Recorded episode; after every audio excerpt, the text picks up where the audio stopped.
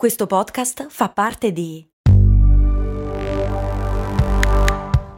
Voice Podcast Creators Company. Un occhiale Filman per leggere il mio romanzo estivo e uno per ammirare i paesaggi del mio viaggio on the road. Passa da Filman e acquista i tuoi occhiali da vista o da sole graduati. Il secondo paio è al 50%. Scopri le condizioni su filman.it. Filman, il tuo ottico.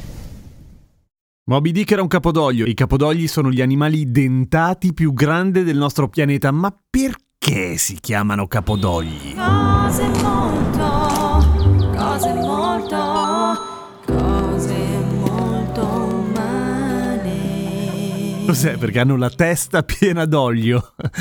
Sì, in realtà sì, è un nome molto idiota e oltretutto si scrive col GL, mentre tutti sanno sin dalle elementari che olio si scrive con la L, ma si chiamano così fondamentalmente perché hanno la testa piena di una roba che si chiama spermaceti, che è una roba oleosa e cerosa. E in italiano gli è andata un po' meno peggio che altrove, perché in inglese si chiama sperm whale, che viene appunto dal nome dello spermaceti, che a sua volta viene dal latino che vuol dire sperma di mostro marino ma non è sperma quello che hanno in testa i capodogli, poverini. Perché cavolo, cioè, che pensieri devi fare, voglio dire. Sono comunque 2000 litri di roba. La sostanza di cui i capodogli hanno quasi 2000 litri nella testa è il motivo per cui per anni e anni e anni sono stati cacciati da quei bastardi dei balenieri perché quella sostanza lì va a fuoco bene e illumina bene e ci facevano le candele, ma in realtà avrebbe la funzione, anzi ha la funzione per il povero capodoglio di amplificare da Dio i suoni. È parte del radar e dell'ecolocalizzazione in pratica. Ed è solamente uno dei superpoteri di questo animale pazzesco che ha una capoccia un po' strana a dir la verità, ma è tanto tanto furbo. Per esempio, i capodogli hanno la neocorteccia esattamente come noi. La neocorteccia è quella parte del cervello che si è evoluta per ultimo, se no non si chiamerebbe neocorteccia, si chiamerebbe corteccia quella vecchia, boh, non lo so. Che è la parte del cervello che è legata negli esseri umani e nei primati alla comunicazione, all'amore, alla sofferenza, alla compassione, all'empatia e alla comunicazione verbale, solo che loro ne hanno sei volte più di noi e oltretutto da 50 milioni di anni prima di noi, per cui i capodogli ecco non sono esattamente dei pirla se mi passate il termine. Oltretutto hanno inventato internet molto prima di noi perché hanno la capacità di comunicare a migliaia di chilometri di distanza, qualcuno dice anche da una parte all'altra del pianeta perché sono l'animale più rumoroso che esista, riescono a produrre click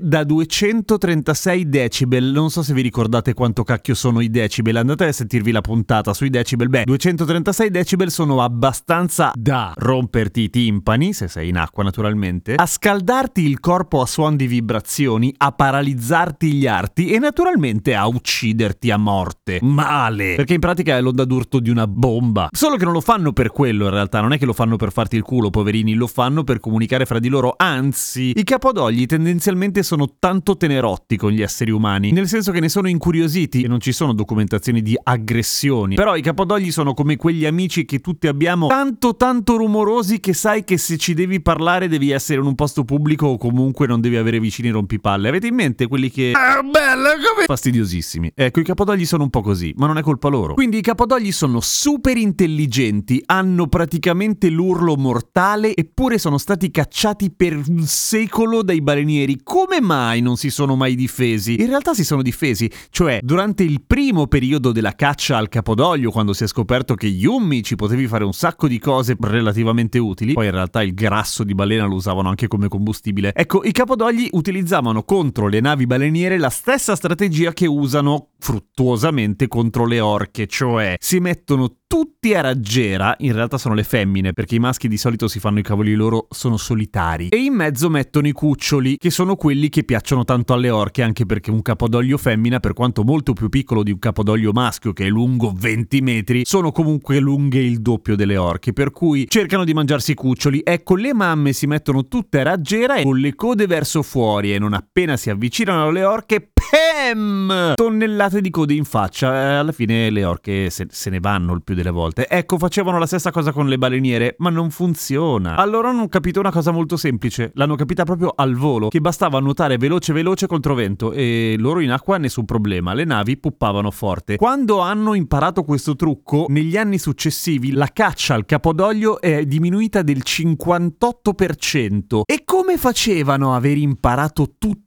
Tutti quanti branchi di Capodoglio questa roba perché se lo erano spiegati, per cui è uno dei pochissimi casi di evoluzione culturale all'interno di una comunità animale, una roba rarissima che prevede appunto una comunicazione estremamente raffinata fra individui, paragonabile solamente a quella dell'essere umano. Pensate che roba! Ah, comunque anche se i capodogli hanno i denti non mangiano gli umani, non ci passano proprio dall'esofago. E alla fine purtroppo i capodogli si chiamano così perché effettivamente hanno la testa piena di una roba cerosa e oleosa cosa. Potevano chiamarsi testa di cera, ma faceva se possibile ancora più cagare. Anche se tutti sappiamo che si sarebbero dovuti chiamare capolavori. Clicca segui sulla tua piattaforma di podcast e seguimi su Instagram, sono Radio Kesten. A domani con cose molto umane.